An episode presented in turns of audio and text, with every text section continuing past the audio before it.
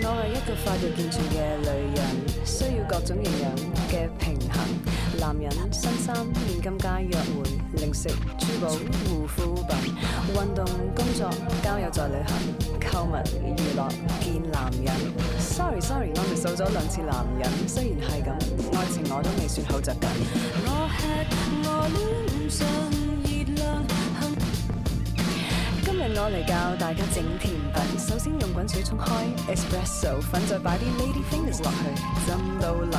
另一方面將啲蛋白搅一陣，起泡就加啲 Kahlua 再攪勻，最後兩樣倒埋一齊，整到一層層。恭喜你，咁就完成咗個 tiramisu，一個世界知名嘅意大利甜品。你係一個發育健全嘅女人，所以呢個時候你有嘢想問，無端端整甜品係咪手痕？抑或教你兩招等你？听众朋友们，大家好，欢迎收听第二十六期的塔可中司机。我们今天的话题是一个核爆级的话题啊，关于性别。这个在不管是社交媒体啊，还是在我们的日常生活中线下，都可能会碰到的一个话题。那么在性别这样一个议题当中，我们应该怎么交流啊？所以今天特地请到的两位朋友，都是在性别话题上比较有发言权吧？我觉得，在这个问题上。期待啊，我们今天可以讨论出一些关于讨论方法上，尽量能讨论出一些成果吧。我希望，嗯，先请他们自我介绍一下吧。Hello，大家好，我是朱迪，我在英国读了性别研究的硕士，现在是在上海的公益组织工作，然后平时也会做一些反对家庭暴力、还有女权主义、还有 LGBTQ 的志愿者工作。苏迪也是很多性别有关的播客的比较有经验的嘉宾了。没有没有，没什么经验，没什么经验，就是串门的集数有一些。Hello，听众朋友们，大家好，我是树懒。之前有来这边聊过民法典婚姻冷静期的话题。我业余的话是在做反家暴的个案援助，以及一些性别法律相关的调查研究。好的，感谢二位。关于今天这个讨论呢，我觉得我想先算是厘清一下我们讨论范围吧。其实我试图啊，但是我觉得也未必能够做到。试图今天的讨论尽量是在人群或者说人与人之间的讨论方法上的一个探讨吧，尽量的不去涉及关于立场和观点本身的讨论。但是呢，包括在准备大纲的过程当中，我觉得这个事情也是同样是没有办法避免的啊，因为必然涉及到阐述某些立场和观点，以及可能对他本身同意不同意的问题。当然，因为这也是一个核爆级的话题，主要还是因为它探讨难度是比较大的，我觉得。所以，首先想问问二位，对你们平时遇到这种因为性别引发的观点不同引发的争论多吗？会遇到什么样的争论，甚至于冲突吗？苏迪先开始吗？好的，其实我觉得我平时没有遇到特别多这样子的争论。我觉得一方面可能也是看这个问题交流发生的场景，还有语境，以及我们之间的关系，还有它是线上还是线下。比如说有一些场合，我可能打个哈哈就过去了。有一些场合，如果说感觉会有互相交流的可能，那我可能就会多说一点。比如说今天来了，也不是说我好像想来布道传教，把大家转化成女权主义者，更多的是真的想和大迪还有舒兰来聊聊这个话题。另一方面，我觉得可能身边有很多女权主义者，他们都是同温层的。我有一个圈子，大家的想法是差不多的。那我如果遇到什么问题，我只要到这个圈子就可以获得肯定和回应了，那我可能就不太会去跟我不确定观点的人去发生这种争论。嗯，舒兰呢？嗯，我觉得其实性别议题的话，互联网上争吵还是蛮多的，但是我会觉得可能进入我视野的不太多，因为。我认为一般的讨论，或者说值得我们去看、去参与的讨论，其实首先需要好的触发议题。就像我们之前打辩论的时候常说的，这个辩题首先要是平的。但是很多时候，普遍的性别事件，我个人觉得是没有什么可争议的点，它其实应该是有一种社会性的共识的态度在的。嗯。然后我个人的话，其实参与的不太多吧。本科的时候还有会年轻气盛，就会去参与一下。现在的话就比较少了。我可能会更倾向于和比较熟的朋友之间有时间更长以及更有深度的对话来交换一些观点。对，嗯，我也想到这个问题啊，就是你说可能跟一些本来就认识的朋友之间讨论这种问题的时候，会引发一些 观点上的冲突吗？会引起甚至 关系上的变化吗？哦，我的话，观点上冲突肯定是会有的，因为。朋友也比较多元，什么样都有，也会有一些比较缺乏这种性别平等意识的啦。嗯，但是其实后面不太会影响关系，就是能聊聊，不聊的话就也没有关系，就算了。嗯。题外话，我记得有一次你还是很生气的给我打电话，说到我们某个共同的朋友 在一些性别问题上让你很生气。哦，我。呃，其实我有点不太确定是哪一个是。刚刚说不太频繁呢。OK，这段可以掐掉。嗯，是，但是后面并没有影响我们两个的交往。对，后来我们两个还是挺好的关系的。对。哎，我就想问的是，我可以这么说吗？就是如果在这种冲突当中，你可能也会选择稍微怎么讲，就是退让一点，或者不直接表露。观点即使有点不爽，嗯，会的，会退一点。好呀，那我是想着，我先讲一些政治不正确的话，然后再回头说一些可能能够算是反思或者说是被大家接受的内容吧。我觉得，其实就我自己来讲啊，为什么会谈这个话题？那当然，首先可能是因为，嗯，性别议题有关的冲突或者说争论越来越多或者越来越频繁。强度可能也会呃越来越激烈啊。之所以说这是可能政治不太正确的观点，是因为我有一种感受是可能，尤其是最近几年吧，逐渐引导女性们去表达自己，因为过去呃的确存在这样的压制，鼓励大家勇敢的去表达自己不满的这种引导越来越多吧。所以我觉得这个当中有一种此消彼长的关系吧。在过去的压制没有完全退却之前，它会引起这样的冲突。我觉得这还是一个蛮重要的因素。鼓励女性发声的这种声音越来越多的时候呢，对于我个人而言，我有时候反而会，呃，因此而变得有点退却。我会觉得这种鼓励就会势必会引发另一种压制吧。我觉得，可能虽然我们不想谈立场的对错啊，但是如果说这个表达。这种讨论本身，就像我刚刚讲的，一定程度上，如果把性别单纯的看成男女二元的对立的话，那么当你鼓励一方表达的本身，是不是必然会导致跟另一方的冲突呢？我觉得还是是因为所谓的女性觉醒还好，还是更多发出了自自己的声音还好，它是在原本一个性别不平等的。条件下，然后女性想要去挑战和冲破这些东西，所以就是她可能会引发一些不满的，就是因为原来的权力关系在变动。我还是会觉得说，现在让女性更多来表达还是有必要的，包括一些段子，我觉得也许。从女权的角度来审视，有一些段子是会让我觉得不舒服。我觉得有可能是原来这样的一些声音，它可能确实没有被听到，这是一方面。我觉得可能还是会有这样的一个张力在。那另外一方面就是，我觉得可能还是会回到说，他的对话的语境到底是什么样的。其实可能在有一些圈层里面会变成，呃，女性更多的表达自己，好像是一个很理所当然的事情。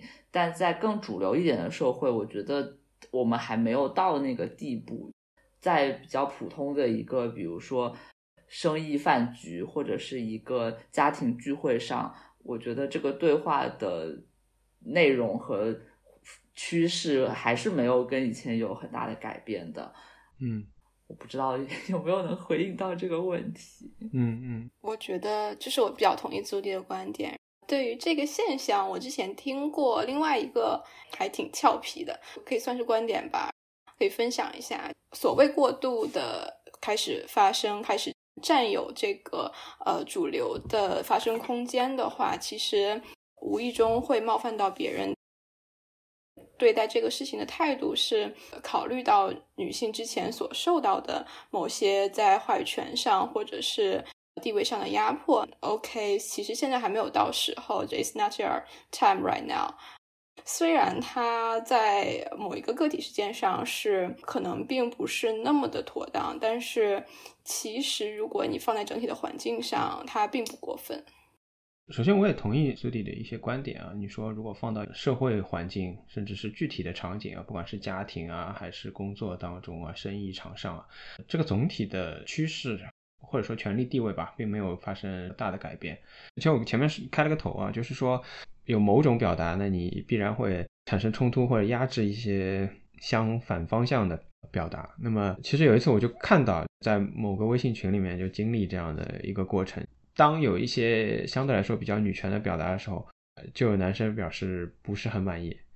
我觉得他表达不满意的方式也跟女权所倡导的方式比较接近的。他说我不满，然后呢，我告诉你我不满，我也没有什么特别的要求，我只是告诉你我不爽，但是我也不要你道歉，然后你也可以随意，就是你也可以继续所谓的这个有了不适你就说出来嘛，对吧？我觉得这个从嗯逻辑上是一致的。跟女权的通常倡导的一些观点是一致的，然后呢，双方就激烈的冲突了起来，大致就是 你不满意你就一边待着。我当时觉得挺有意思的，哎，不是说好的就是说一下嘛，你就让人家说一下嘛，反正他说完了就说完了。你们怎么看这种？我的理解是，当他的某种表达，他从逻辑上其实是跟女权是一样的，但是反而其实是会引起一些反弹的。其实也未必是性别话题嘛，我觉得其实很多话题都是一样的。倡导一件事的时候，当然你自身有一个逻辑嘛，然后对方可能用你同样的逻辑讲了相反的话语，双方就冲突了起来。你们怎么看这种冲突吧？首先我觉得这个冲突是可能是没有办法避免的吧。刚刚我们的视角是在于一个个个体的讨论上，我们其实有希望它有一贯的逻辑和一贯的这种标准或者原则。但其实女权的话，它本身它是一个运动，对，所以说如果我们立足运动的层面，当我们在做一些交流和探讨的目的，就并不是。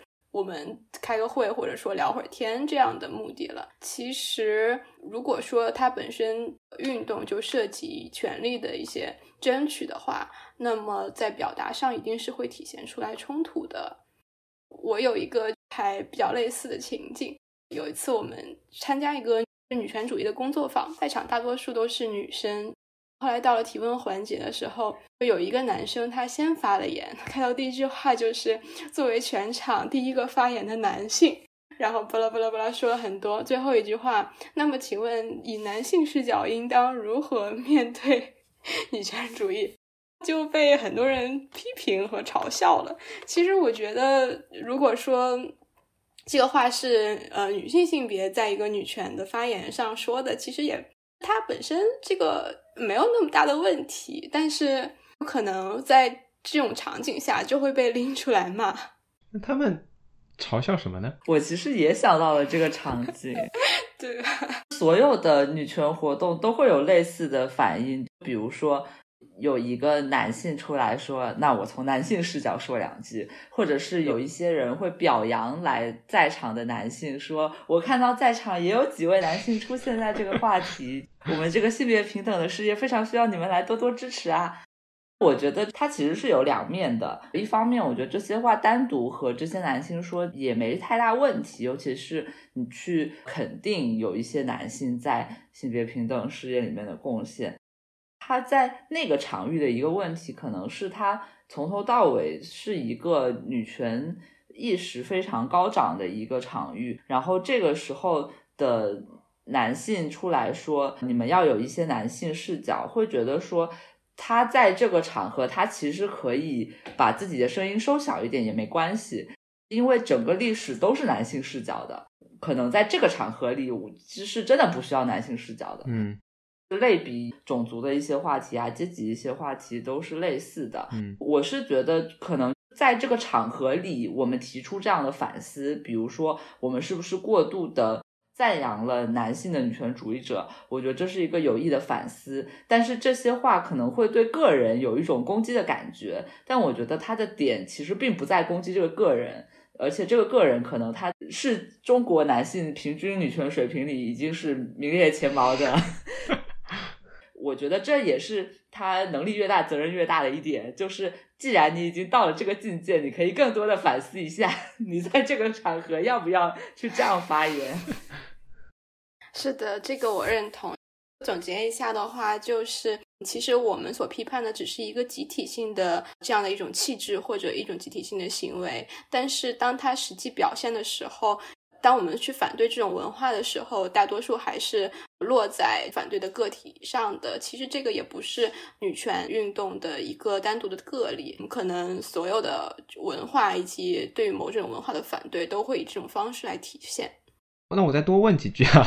我本来是觉得，即使是在一个运动的框架里边，大家应该遵循比如同一套逻辑，但是看起来这个事情就有时候并不能够做到，还是有点像刚刚讲的，当你讲了就以某种逻辑，比如说维护了女性的权利，或者说她的发声的一些内容的时候，就很难再用同一套逻辑去允许男生来发言。虽然本身逻辑不矛盾啊，我举个例子啊，比如说现在大家觉得不应该拿女司机开玩笑，我上次其实也是看了一个自媒体的创作者吧，他说他原来前几年啊可能就会有这样的视频，但现在是绝对不能做了。但反过来，如果这样说的话，那嗯，是不是也不能拿某些特定的男性，或者说比如说娘娘腔，或者说相对来说比较柔和的男性来开玩笑呢？但这个好像就。不会被提出来，我自己是觉得肯定不行。嗯，其实这几天不也是在讨论那个阳刚之气嘛？嗯嗯嗯，我是觉得看起来大家还是组织了蛮多抗议的声音的，然后也有很多关注 LGBT 的群体在发出一些声音。我其实觉得这些都是要反对的，这种刻板印象层面的。那我觉得可能从自媒体人的角度上来讲，是最近女性话题的声量比较大。可能我们同性恋话题的声量 还没有达到这个这个水平。嗯，不过我觉得，比如说现在不是有一个词是“国男”吗？就是那个虫字旁的“国”和“男”。我是觉得有点儿没意思的一个发展，就是说变成女性主义一定要骂男的，嗯嗯，或者骂女的里面不反抗的女的。我其实觉得这个并不是跟其他女权主义运动逻辑相符的一点，但是就是从一个不割席的角度上来讲，其实所有人他都可以说，我做这个事情我是受到女权主义的影响，然后我就是觉得我是女权主义，好像也没有人有资格说我去做一个裁判，嗯，我去把线画在哪里，说你过了这个你就不是女权主义者，是是，这一定是，我觉得这也是。沟通的一个困难的点，嗯，上升到原则上来讲，也是有一点像，因为可能不同的人他都觉得自己的那个逻辑一直是自洽的，但是大家挑的逻辑并不是同一个点，所以我才一直会想说，那那个语境到底是什么？那这个语境其实又跟参与者的不同，大家自己的那个切身的感受又是不一样。对，可能说到了类似总结的话，这当中有一个不断的从群体到个体，然后再从个体到群体的关系。其实这当中有一个，因为你的运动本身可能是群体的，但观点本身又是个人的。但是这种个人的观点当然可能是来自于群体的，但群体当中又会有不同的人的观点，然后在讨论当中也会同有同样的问题。他本身也只代表他自己，但是我们在讨论的时候还是会上升到各自背后的群体，不管你说是一个女权主义的群体，还是说呃其他任何也可以说同文层群体吧。都是这样的，我觉得一定程度上，我觉得讨论的冲突很大程度上，要么忘了背后的群体，要么忘了这个人只是一个他一个个人而已。嗯嗯，对。一方面是有这种无意识的忽视吧，然后还有一方面就是可能会有一些人他会故意这样去引导或者去污名化这样的一个群体，这两者都是有存在的，所以我觉得可能在公共讨论中还是要保持更开放或者更包容一点的这种心态，另一方面也是要时时反省一下这样子。我想到的其实是。Chicago 那个歌舞剧嘛，六个作恶的女人，她们怎么样复仇的那种故事，包括还有中文的一个改编，我感觉它有点像一个运动在过程中看似激进的一个阶段。当然，我们会希望最终到的是所有人都平等的一个境地，但就是在这个平等还没有到的时候，弱势或者边缘的群体，他没有所谓的和平的方式可以来表示他的抗议，可能在一个文艺作品里面用杀害这种比较极端的方式这样表现了出来，辱骂 有点像语言上的这种抗议。当然，我觉得有一些其实是有问题的。比如说国男婚旅啊，如何如何？因为我觉得他就是把一个结构性的问题的结构性分析又抹灭了。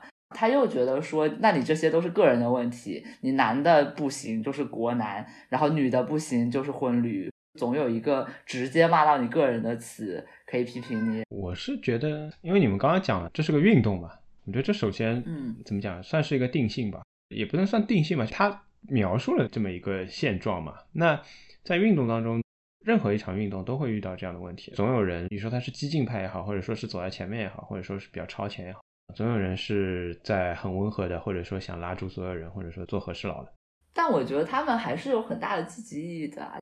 他们的一些播客、微博，很多小女孩还是真的受到这个影响的。嗯嗯嗯，可能有点话糙理不糙嘛。可能他用一种更直白和。朴素的语言让更大群体可以听得懂。对，有时候看着还挺爽的。OK，既然有这么多冲突，那你们觉得这一类讨论，因为本身引发的问题也比较多，冲突也比较多，那是不是挪到线下会好一点的？会。我个人因为也经历过类似的嘛，大家坐下来谈会不会好一点？会体面一点。我觉得一定会，嗯，因为语境更清楚，你们是在一个空间，至少有那个场域，我们还是在沟通嘛。只要没有到你马上要扇对方一巴掌，然后脱门而出。而且我觉得另外一个就是安全，线上聊现在就想说会不会转眼就是那个聊天记录一截图，啪就出去了。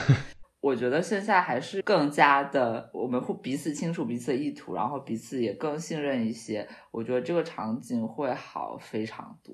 我是觉得线上的最大的问题就是没有办法说清楚嘛。对，是因为大家在打字的过程当中，如果真的讨论问题，会面临到对方打了三句，其中第一句和第三句我都是想讨论的，但是我并没有时间展开了，因为他已经发第四句了。是的，对，还要 quote 一下就很麻烦。是。还有一个很重要点，它到底是一对一的对话，还是一个群聊或者一群人在一起对话？因为我觉得有一些线上的微信群的聊天，它变成一个表演，其实不是想要聊给对方听的，你是想要在这个群体里面去获得大多数，争取这个群体里的一个认同。那我觉得这样的话，其实更有可能会。有点伤到对方，或者是进入一个说服和辩论的阶段了。但其实沟通可以有很多种嘛。我觉得，比如说，我就知道我就是线下一对一或者一对两三个人，那我可能更安全一点。我们最后我们决定说我们 agree to disagree，可能会更放心一点。线上就容易下不了台，但线下类似就是饭桌上，如果有比我高一点的男领导，我会回一两句。多了我就算了，因为我觉得这一次让他下不了台，他以后对性别平等这个话题更有意见，更私密一点的地方，我可能再跟他讲这样子。嗯，我觉得现在也蛮常见的，就是你让对方下不了台，对方就很容易就认为你这个人很激进，然后会认为你背后或者说你主张的事情都很激进。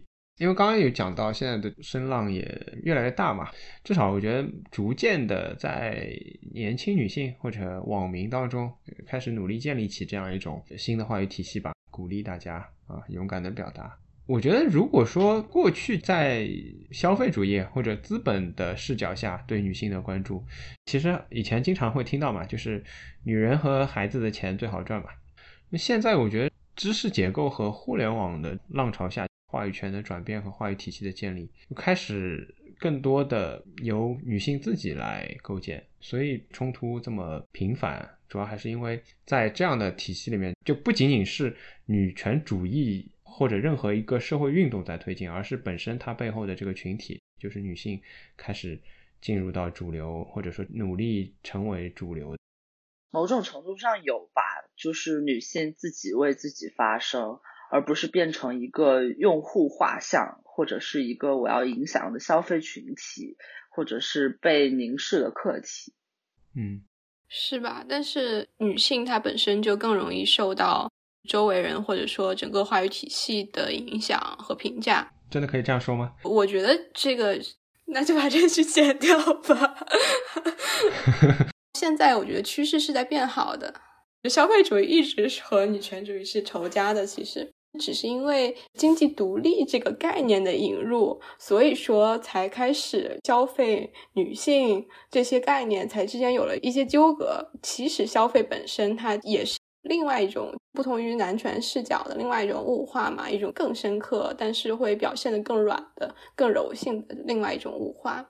我觉得现在这种状况是。有反消费主义的这个意识的人会变多了，但同时，其实消费主义它随着一些其他工具的发展，它其实趋势我觉得并没有很明显的减弱。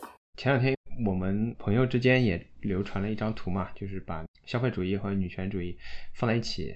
首先，你要让你的公司的年轻的女员工认识到自己的独立性，努力工作，不依附于任何人。其次，你要鼓励他消费，你要让他把钱花掉啊，以便他工作粘性更大嘛。你要赚更多的钱，更独立。当时也有人提出来，消费主义跟女权是有一些对立的地方的嘛。进而我想的就是，为什么消费主义不是跟所有人对立呢？男性不也在 消费吗？比如说，女性被认为购买力更强。我记得之前看过一个报告，说女性给身边人买东西其实是比给自己买的更多的。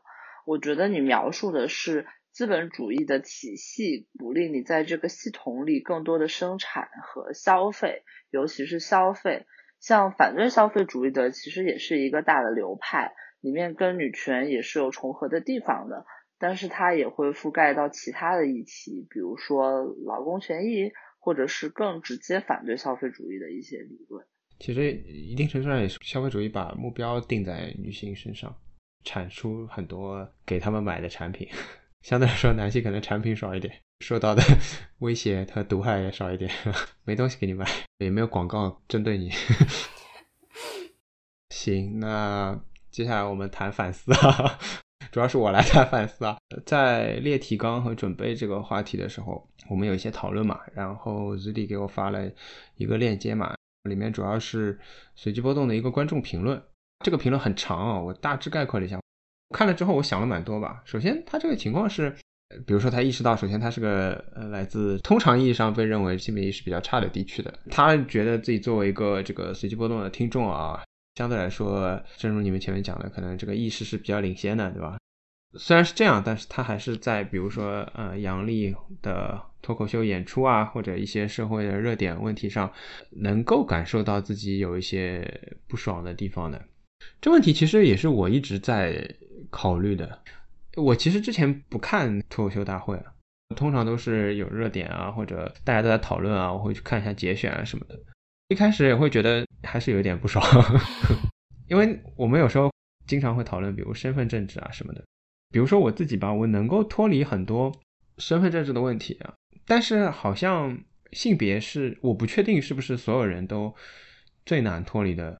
我不知道你们有没有这方面的感受，或者说有没有看到类似的情况。当然，我们的政治观点可能都比较接近嘛。那比如说，我可以脱离中国人这个身份，如果有人骂中国人，可能不会冒犯到我，但是有人骂上海人，可能会冒犯到我。那每个人都有自己的这一部分，相对来说。算是比较后面，或者说抽丝剥茧以后啊，比较核心、最内核的一些没有办法，呃，或者说比较晚才去抛弃掉的身份角色，我觉得是不是普遍意义上性别会是大家比较晚放弃掉的那个？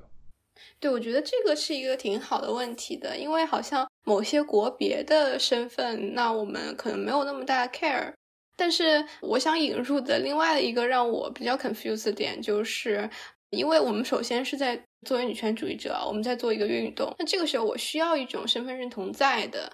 那我是女性，对于我参与这样一项运动，其实是有对我理解女性的处境、参与这个运动，其实是有一定帮助作用的。呃，我没有回答大理的问题，我只是把这个问题再复杂化、再抛出来。如果当你的身份认同对于这样一个活动来说是有作用、是有好处的，嗯那么这个时候你希望摒弃自己的身份政治的概念，如何在同时对待这个身份？这的确是进一步的问题了。既然说身份政治，或者说作为一个女性可以更好的了解这件事情，然后你们也在这样的叙事框架下进行吧，那就很难让其他的旁观者参与进去了。嗯的确，你们作为一个女性可以更好的理解这件事，那我也不能改变我是一个男性的事实啦。那我到底要不要参与这件事呢？当然，可能回到了前面你们提到的那个例子啊，就是作为一个男性，我可能减少发声，或者多去观察，或者多试图感同身受的先去旁观，以行动参与吧，而减少发言，我觉得这是可以接受的、合理的、恰当的做法。但是客观上我没有办法 成为一个女性了啊，也许手术或者科技可以达到。那是不是你们在强调这样的身份认同的同时，就抛弃掉了一部分人呢？我其实还是想就身份政治说两点。嗯身份政治是有很多问题，但是说我们想要脱离身份政治，可能又有点简单。嗯呃，我准备了一个段子，我还是想要说一下，好像是一个白人男性的 TED 演讲吧。他说，当一个黑人女性照镜子，他说我看到的是一个黑人的女性；当一个白人女性照镜子，他说我看到的是一个女性。然后这个白人男性 就说：“天呐，我觉得我每天照镜子看到的都是一个人，就是一个大写的人，那个 M A N 那个人。”所以，嗯，我觉得什么身份对我来说重要，还是回到权力关系。如果说你是一个上位者，你可能就不需要去关心这些，不操心这些。但如果说对一个，比如说黑人或者一个 LGBTQ 群体，一个跨性别者，他每一天都是活在这样的真实里的。嗯例如说，像有一些跨性别的小朋友，他们可能十六、十七岁发育了，呃，他们中有一大部分人可能会特别厌恶自己的身体，会很焦虑，会想要吃药，但是家里又很反对。这些现实都太过于真实了，可能很难轻飘飘的说我要脱离跨性别这个身份，我就想做一个人。嗯当然，我觉得这是像乌托邦一样的一个理想，就是可能不一定所有人都共享这种理想，或者说现在离现实还是有一点遥远。那为什么身份证是有这么多问题？但是这个理论还是存在在这里。我觉得关键的点还是和人的切身生活过的经验是有关系的。有一个可能试图想要超越身份政治的思潮，交叉性理论 （intersectionality）。虽然它也受到批判，就是说它呃依然是回去了身份政治那一套，嗯，但它比较可取的点是它引导人看到身份是多元、重叠、交错在一起的。比如说一个人他同时可能是同性恋，这一重身份是受到压迫的，但他可能同时又是一个男性，一个中产阶级，在一些情景下是有一定的优势的。在这样不同身份的交错之中，我们可以去看到一个更完整的画面。嗯当然，这些描述和分析，它究竟还是基于身份政治延伸的，所以它交叉性也没有办法解决我们如果只是困在身份里就没有办法对话的那个点。嗯我想这就是为什么一方面身份政治它有这么大的动员能量，那另一方面我也会对于说我们想要脱离身份比较谨慎。因为我知道，对有的群体来说，它承载的那些东西、那些生命的经验，可能是更为沉重的。对你前面举的那个例子，其实我之前也看过，我觉得挺有感触的。基于你的这段话，我反而进一步想到了一些问题。我觉得这当中可能的确是有一个结构性的问题，或者说是有一个能力不同的一个区别。就是对于弱势群体来说，你很难说我抛下身份政治的立场，甚至于说我加入，因为弱势群体抛下这个身份政治立场，一定程度上意味着他跟这个强势的群体站在一起嘛，大家无差别嘛。那实际上这个本身是比较难的，他没有办法体验到，他体验到的是比如被压迫或者被歧视的状态，他没有办法体验到平等的那个状态。然后我们说不，你应该抛下身份政治的观点，这个就显得很荒谬，或者说比较轻描淡写了。我觉得这个倒是我刚刚听你这段话想到的一些问题吧。我觉得其实某种程度上。身份政治的存在确实是把我们的信息源给扩大了，因为其实，在几年前的话，简中互联网上关于女性或者少数民族或者 LGBTQ 的这样的讨论，其实还是很少的，但是它其实。本身我觉得它是一种思维的舒适区嘛，它可能会把讨论的深度限制住了。当我们开头的第一句话是作为一个男性，作为一个女性，其实和我们所熟悉看到的那些，我作为一个某国人，我觉得本质上没有很大区别。在我看来，如果你陷入到这种思考方式和说话方式中，其实是比较偷懒的一种思维啦。嗯。还是说说前面提到的脱口秀吧。我最早看到他那么普通又那么自信的时候，我觉得真的挺好玩的，因为大家都有体验过。正如你说，被领导反驳的时候，对吧？或者领导对你不满意的时候，大体上你会碰到一个又普通又自信的领导，或者说是大家能够想到的那种中年男性。但是，其实我一直有个不太理解的地方：为什么你要去攻击一个普通的人他自信这件事呢？因为反过来讲。我不知道这么说妥不妥当。比如说，很多对吴彦祖充满憧憬的女性们，也 完全可以被套进这个框架内。哇，这样被打的？女生也同样可以平凡，甚至不平凡，但是她们需要更多的是自信。我觉得这可能是现状。你不应该是去打压一个自信的状态，而是应该去鼓励那些不自信的人自信起来。但我不知道他这种方式能不能让女生们自信起来。我觉得脱口秀是需要一些攻击的点的。对于一些脱口秀演员，他是选择攻击自己，是自嘲。比如说 Hannah Gatsby 的脱口秀很有名，评论也非常两极分化。他分享了自己作为一个女同性恋受到过的肢体暴力还有歧视。有的人就觉得这太过于沉重了，根本不是脱口秀。但我真的蛮喜欢这个脱口秀的。它里面说到一个点，就是他知道如何让观众舒服，他知道观众可能情绪上快要受不了了，他就收了，让你如释重负。所以他一直攻击的就是自己，就拿自己的男性气质啊，或者是约会故事开玩笑，因为攻击自己是最安全的。那通常来讲，可能有的笑话它攻击的就是某个群体，比如说地域歧视的笑话，呃，口音的笑话。那像女司机就是攻击女性群体的一个笑话，所以我觉得杨笠看起来在这种意义上，他攻击了男性，所以有一些男性会感到不适也是正常的。嗯，就回到 Hannah Gatsby，他在那次的脱口秀里就说：“我这一次我不想再攻击我自己了。”嗯，在攻击自己的同时，他也压抑了自己的愤怒和痛苦。他说：“这个时候，我要把负担给你，给观众。我不要再去把这个段子收起来，我不要再让你的情绪舒缓。我就是要给你这个东西。”嗯，说的有点远。说回来，我觉得脱口秀就是可能总是需要选一个对象来攻击的。那攻击自己最安全，在中国又不能攻击政客，所以杨笠就是发现他攻击男性是可行的，而且女生也爱听，所以他就这么做了。而且我觉得他引发的一些男性的不适也是有建设性的，可以引发男性开始思考和反思。别说脱口秀了，辩论刚开始都是教你们要把好的东西留给对方辩友，把不好的例子留给自己。是这样。而且我觉得脱口秀这种文化本身就是带有很多攻击色彩。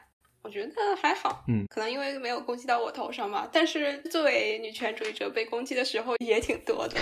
之前还会傻傻的说：“OK，那有割席嘛？男的也可以模仿一下，男生也割席嘛？Good man, bad man，这样子。”我以为你要说宁愿在脱口秀中被攻击呢。我觉得他攻击的真的是爱说教的男性，而且。可能还通常是权力的上位者，对他不是在攻击普通而自信的小镇青年。是的，在这一点上真的不要误伤了，他真的是在攻击 有些人过于普通又过于自信。行，刚刚说到上海嘛，说到可能作为上海人的这个身份认同啊，看到随机波动的听友那段话，因为他是来自山东的嘛，突然让我挺有感触的。一直以来，包括说。在我们前面讲脱口秀的问题上吧，大家都会说啊，你就把它当成是针对一部分人的嘛，你不要把自己归为那一类人嘛。然后我就觉得，哎，其实这样的思维方式其实也未必特别好。一直以来，其实我觉得，如果在中国谈女权有关的问题，说的笼统和宽泛一点，我觉得这事情跟我们上海是没什么关系的，感觉跟我们关系不大。你们先去把那个 能不能上桌吃饭的地区 先解决了，再来跟我们谈。而且我举个例子啊，我大学有个同学，他每次做自我介绍，他最喜欢说的话就是。他说我是上海人，我们家是丈母娘领导的家长负责制，家里最大的是丈母娘。首先他妈可能家里话语权比较大嘛，当然他妈妈的妈妈可能话语权也比较大，所以丈母娘变成家里权重最大的人啊。当看到某些来自看起来性别意识不是很好的地区的男性，反而其实会促进他们别人的反思，可能反而是更多的，是更具体的。啊，我们好像可能是在看戏，就觉得自己已经挺好了，但实际上相对来说会带来的反思比较少吧，就会因为这种情况掩盖了一些问题吧，我觉得是这样子。进而我就想到了具体的事情嘛，以前也是我们的一些朋友当中在讨论的时候，说到关于一个洗衣粉品牌的调研嘛，这个品牌的调研的过程当中，他们只调研女性。女性可能就会觉得这是一种不公啊，然后这是对女性的凝视啊，或者刻板印象啊之类的。说实话，我就会觉得，哎，不对啊，做家务的男性才是被忽略的群体啊，这是在这个问题当中的少数嘛，然后他们可能没有被看到嘛。比如说我们家应该是我用洗衣粉，这种思维方式，我就会觉得，嗯，有时候我会不太认同。比如说啊，我有几次看到随机波动也会发这样的内容，说。呃，女性承担家务，然后同时被忽略嘛？嗯，然后我就会觉得不对啊，我们家 我承担家务，同时被忽略啊，那我就接着说下去，就是关于这个视力隐身的问题。其实一直以来，有时候我我爸妈会呃到我家来，然后通常他们吃完饭就会急着想回家，然后我爸就会觉得，哎，你这个什么时候可以走啦？实际上，可能我妈还在打扫。像我们家可能也是跟我前面说的同学类似的这种上海家庭。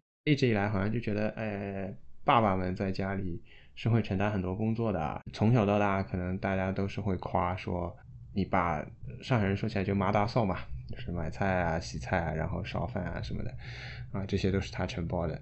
所以我就觉得，哎，其实的确，当男性承担家务的时候，至少从我小时候的感受啊，我现在反过来还想，的确是他们一直以来是被反复认可的，各种场景。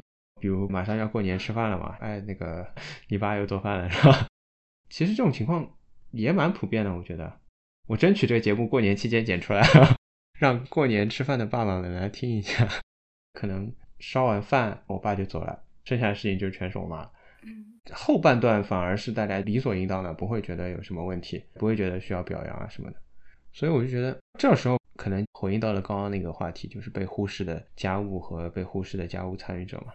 嗯，对我可能是在这种不断的立场上的反复横跳当中，才能够看到这些问题。有一天可能又会跳回去，然后有一天会再跳回来，这样子。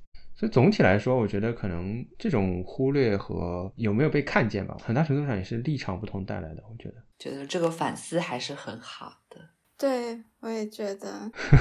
不要这样，不要这样。我觉得就挺像那个男性女权主义者得到表扬这种感觉，嗯，比如说男性、女性都来了女权主义活动，但是其实所有的女性也都在支持女权主义嘛，但是有一些赞扬有时候会给到男性，就有一点像谁不成比例的获得了更多的赞扬。整体上，我觉得通过日常这些思考，然后再加上获得信息的反思，其实是很有意义的。然后也让我想到。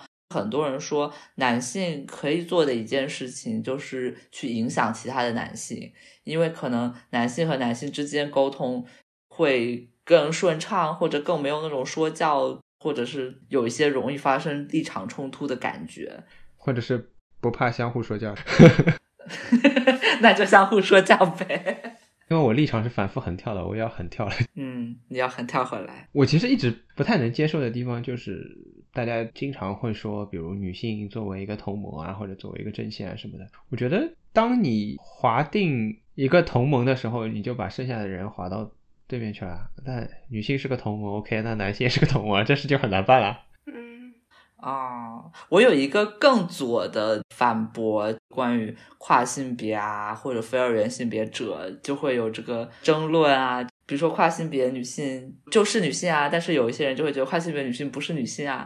其实从这个光谱的左边一点也是有这种张力和争论的，所以这个同盟它可能是一个松散的同盟，它也不是完全由身份政治来划定的同盟。我觉得支持一样的理念，支持女性，或者是你愿意去支持一些和这些相符合的事情，那可能就是一个泛的同盟。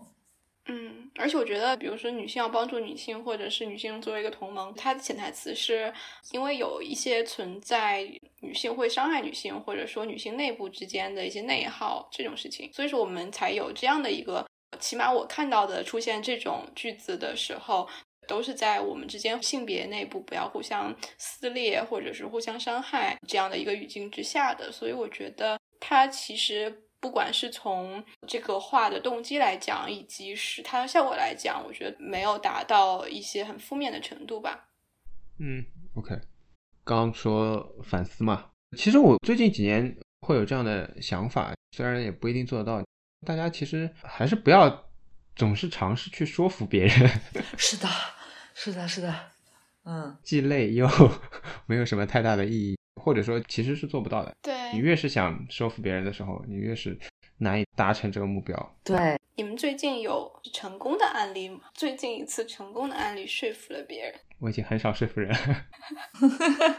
我其实想到我们上周那个工作坊嘛，舒兰也在，嗯，他有讲到沟通其实是有三层的，最表层的就是内容，内容只是最表层的而已，然后再下来一层是关系。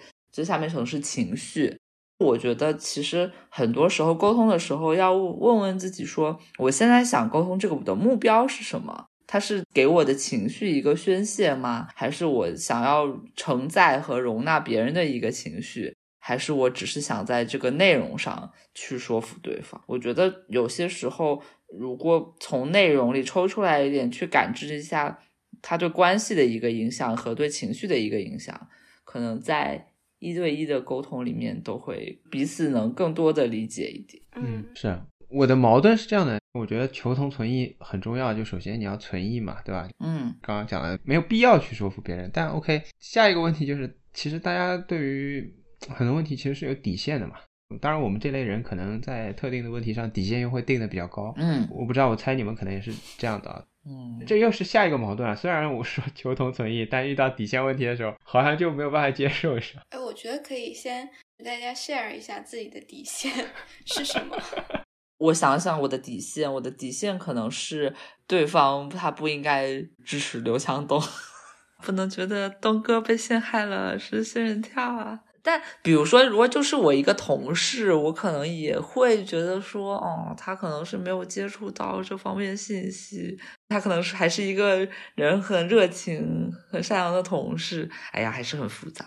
可能对于外人的底线和对于熟悉的人或者好朋友，其实标准是不太一样的。嗯，所以你有这样的同事吗？好像没有吧。那就好。哦，我有这样的朋友，都我真的是。我真的是很宽容的，真牛逼！我跟你们讲一个关于底线的故事啊。我之前有一个朋友，他大致是表现出对我的立场和观点觉得有点意思，试图跟我聊了一聊嘛。但他有他的想法，其中有个梗我以前跟你们说过嘛，就是我写了大概五千字的立场的简单的叙述发给他嘛，不是一篇文章，就是比如一二三四这样列下来。哦，明白。对，他是我老婆的。高中同学，同时我们都是大学同学，我们三个人都是大学同学，所以就有一次是在我老婆家里，不在上海，我们回她老家的时候，邀请她到家里玩。呃，当然我丈人丈母娘也认识她，因为他们是一个高中的嘛。所以在大家都认识的情况下，长辈们在做饭啊什么的，我们在客厅聊天，就又聊到了立场问题。嗯，然后聊着聊着，他说关于文革，然后他说他认为文革已经被非常深刻的清算和承认了错误。很深刻、很详尽的清算过了。我说你确定吗？他说教科书上写的挺清楚的。我说你真的认为文革已经被非常清楚的、明确的反思了吗？他说是的。我说你给我出去，哦天呐，我不要看到你，你给我出去。当然他也没走啊，我事后想他走我也挺尴尬的，你知道吗？他会不会在听这一期播客啊？我不知道，但是他之后就再也没有给我发过微信了，你知道吗？哦，好有意思！我觉得我对这个的忍受度会比对性别的更高。对，所以的确，我不确定这能不能归到身份证制啊，但是的确大家就是会不一样嘛。嗯，好有趣。其实跟前面舒兰说的有点接近，我觉得路人跟我这样讲，我也就可能翻个白眼走了吧。那那个状态就是大家当然讨论的也有点激烈了，才会到那个状态。那个状态下的时候，我就 sorry。估计是你年轻的时候做的事情。没有啊，就去年。我爸还觉得文哥从长远来看可能功大于过呢，但他还是我爸。这个这真的不不是嗯，怎么说呢？真的不是一两句话解释的。对，有个场景，对累积下来的。你知道，就像南方周末的有些记者经常也会被骂嘛，就是因为在网上会发一些东西。他那天就说的也是类似的话。曾经我也是个热血青年，曾经比如说我为阿拉伯之春、茉莉花革命感到高兴。但是小伙子，其实总有一天，当你激情退却，不是 like that。哎呦，我好讨厌这样的话术，真的是。树兰，你要说一下底线问题吗？你的底线是什么？其实我的各种观点一直都是比较温和的那种。没有什么气魄，然后，呃，当然我朋友的标准可能比较高。那如果是朋友之间，我觉得他如果不是任何意义上的法西斯主义，我觉得都是可以交流的。包括我朋友中也有存在那种比较男权，有一些人因为地域优越感来跟你们上海那次。对，就这种人其实还是有的，还是存在的，也有偏粉红的一些，还有工业党啊、加速党啊，其实还还挺丰富的，构成了一个宏大的光谱。你站在这中心，我看出来了。你在这里，我想那个图。我对待朋友的态度就是，只要你们在我的底线上，比如说你只要不是某种意义上的法西斯。OK，你虽然这方面跟我不太合，但是如果你有其他的闪光点，我是可以在我心里面是可以给你找补回来的，就我避开这些点就可以了。对，你辛苦了，辛苦了，一直在帮人找补。我觉得其实像香港问题是很难的，我那段时间上班的时候还蛮难受的，因为我觉得关系蛮好的人的观点是截然相反。嗯。但这个时候也是给我一点启发吧，就是我会觉得观点再不同，我们还是邻人和朋友那种感觉。私人的这个纽带它依然是存在的，不会因为这些观点它就不存在了。可能我们的底线都比我们愿意承认的要高哎，只是对对，我觉得就嘴上说是一回事，然后实际起来就又另一回事了。我觉得这样。朋友的确就是另外一层，因为在这些具体的观点或者说高大上的上层建筑的接触交流之前，我们先分别通过了很多具体的事情去认识啊，甚至于比如说相互帮助什么的，的确有时候是觉得没有必要，因为某些可以规避的事情，因为前面说到小粉红嘛。我也帮他们找补的另外很重要的一个点，就是因为会觉得，毕竟我们是在跟这个人这么多年的教育、宣传、国家机器整体的对抗。对，是的，所以也不是他的错。某种程度上，对你又抬高了底线。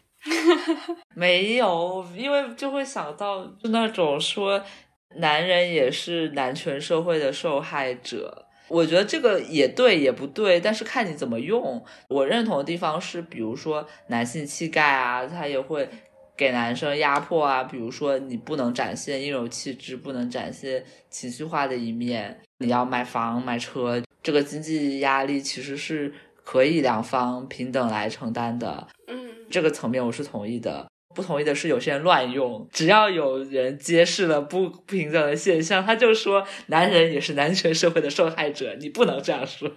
OK，我最后想说的是，因为去年金斯伯格大法官的去世嘛，在女权当中也是比较有影响力吧。大家都把他放到一个比较高的位置啊，比较认可他。但是最后想提醒的，好像哎，的确男性爱说教，你看老师要提醒大家。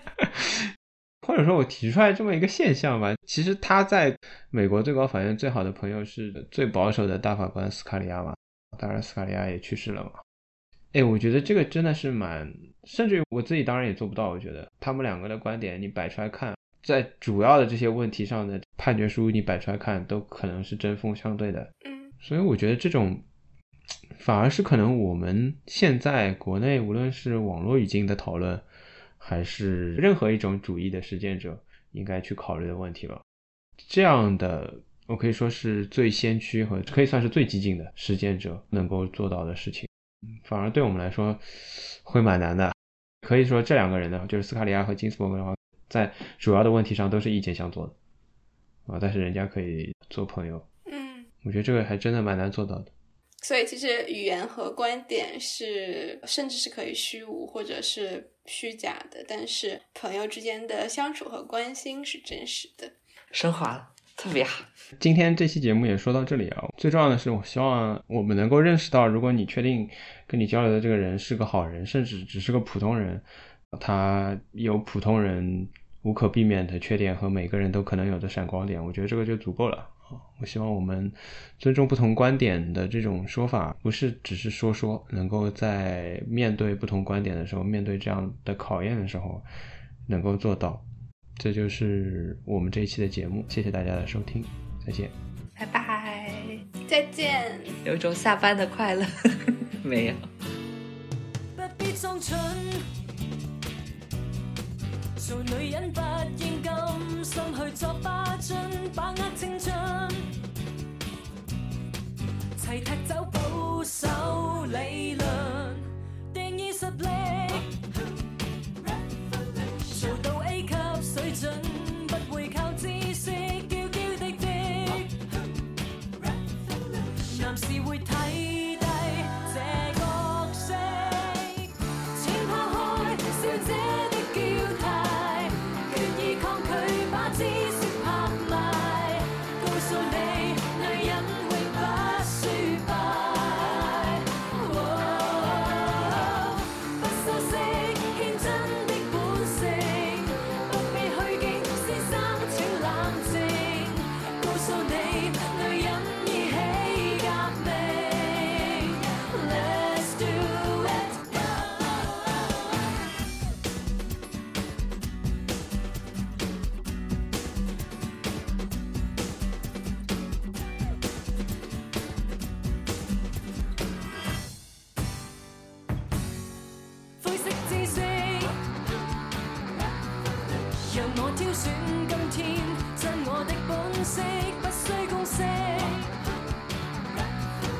人自有本身，真我意识，请抛。